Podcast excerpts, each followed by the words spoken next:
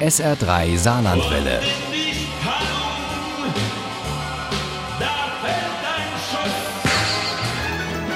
Der Krimi-Tipp. Mit dem SR3 Krimi-Tipp zu Ostern machen wir eine Reise in den Midi, genauer gesagt nach Nîmes und Umgebung, mitten hinein in Olivenhaine, Weinberge und eine Region voller Geschichte und Geschichten mit dem neuen Roman der gebürtigen Saarländerin Liliane Fontaine. Der heißt Die Richterin und das Erbe der Toten und Uli Wagner hat ihn mit Fernweh gelesen. Schon der Titel verrät, dass Mathilde de Boncourt, die Ermittlungsrichterin aus Nîmes und ihr Team es diesmal mit mehreren Toten zu tun haben. Und so erzählt Liliane Fontaine im SA3-Gespräch, fängt alles an. In einem kleinen Park in Nîmes wird ein Toter gefunden. Es ist Francis Fabre. Und sehr schnell finden die Ermittler heraus, dass Fabre mit der Familie Savigny verwandt ist, die vor Jahren bei einem Brand fast völlig ausgelöscht wurde. Fabres Geldbeutel und Papiere werden nicht weit vom Tatort gefunden, voller Fingerabdrücke von Titi Le Prince, einem Stadt- und Polizei bekannten Obdachlosen. Er ist vollkommen zinzin. Felix drehte den Zeigefinger vor seiner Stirn, um zu zeigen, für wie Plemplem er Titi hielt.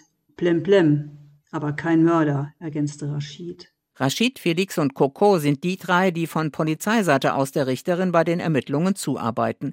Die vier sind ein gutes und eingespieltes Team. Aber diesmal geraten sie an ihre Grenzen. Nicht nur, weil der aktuelle Fall Erinnerungen an einen alten Fall wieder aufleben lässt, an die Brandkatastrophe im Haus des Olivenölproduzenten Savigny vor mehr als 20 Jahren. Damals waren das Ehepaar Savigny und die beiden älteren Kinder ums Leben gekommen. Nur Valérie, die jüngste, überlebte und liegt seither im Wachkoma. Mon Dieu, so lange Zeit. Ob es da nicht eine Erlösung wäre, wenn man sie gehen ließe? Valeries Schicksal berührt auch Odile, die Haushälterin von Großvater de Boncourt, bei dem die Richterin nach dem Tod ihrer Eltern aufgewachsen ist. Aber da gab es noch so eine Geschichte. Es muss ein paar Jahre vor dem Brand gewesen sein. Irgendwas mit einem Diebstahl.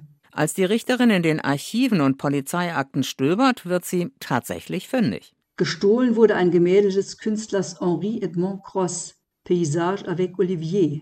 Der Wert wurde von Savigny mit 550.000 Francs angegeben. Landschaft mit Olivenbäumen heißt also dieses Gemälde des Pointillisten Cross. Es war der Stolz der ganzen Familie, wie Dominique Roubaix erzählt, der seit der Katastrophe die Geschäfte von Huile d'Olive Savigny leitet. Es war eine Auftragsarbeit, die Keimzelle unserer Ölproduktion, sagt er immer. Je tiefer die Richterin und ihr Team graben, desto komplizierter wird dieser Fall, der immer weiter in die Vergangenheit zurückreicht. Und sie müssen bald erkennen, dass nichts so ist, wie es scheint. Es gibt viele Verdächtige und noch mehr Spuren, aber alle verlaufen sie sprichwörtlich im Sand. Doch da gibt es auch das Bauchgefühl der Richterin und die Beharrlichkeit von Coralie, der Coco genannten Jüngsten im Team. Fabo musste sterben, weil er etwas auszuplaudern hatte. Was hältst du von der Idee? Hat Fabo gewusst, wer für die Katastrophe verantwortlich ist? War er womöglich selbst daran beteiligt? Gleichwie, auch mich lässt das Gefühl nicht mehr los, dass dieser Mord in der Gegenwart eng mit dem Drama in der Vergangenheit verknüpft ist. Und dann meldet sich eine Galeristin aus Nîmes, die dafür bekannt ist, vor allem regionale Maler und auch regionale Sujets anzubieten. Ich liebe die Pointillisten. Ein Signac ist typisch unerschwinglich und Cross steht ihm nichts nach. Und zeigt auf einen Cross, der ihr kürzlich angeboten worden war. Ich befürchte, es ist der Cross, der vor Jahren gestohlen worden ist.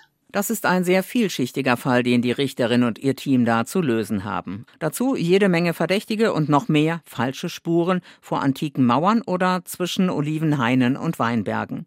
Die Richterin und das Erbe der Toten von Lilian Fontaine ist spannend und unterhaltsam und auch ein bisschen Reiseführer, wen da nicht das Fernweh packt. Die Richterin und das Erbe der Toten von Lilian Fontaine ist bei Piper erschienen. Das Buch hat 304 Seiten und kostet gebunden 12 Euro. Das E-Book gibt's für 8,99. Ohne Krimi geht die Mimi nie ins Bett.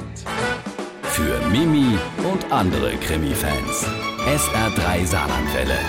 Hören, was ein Land fühlt.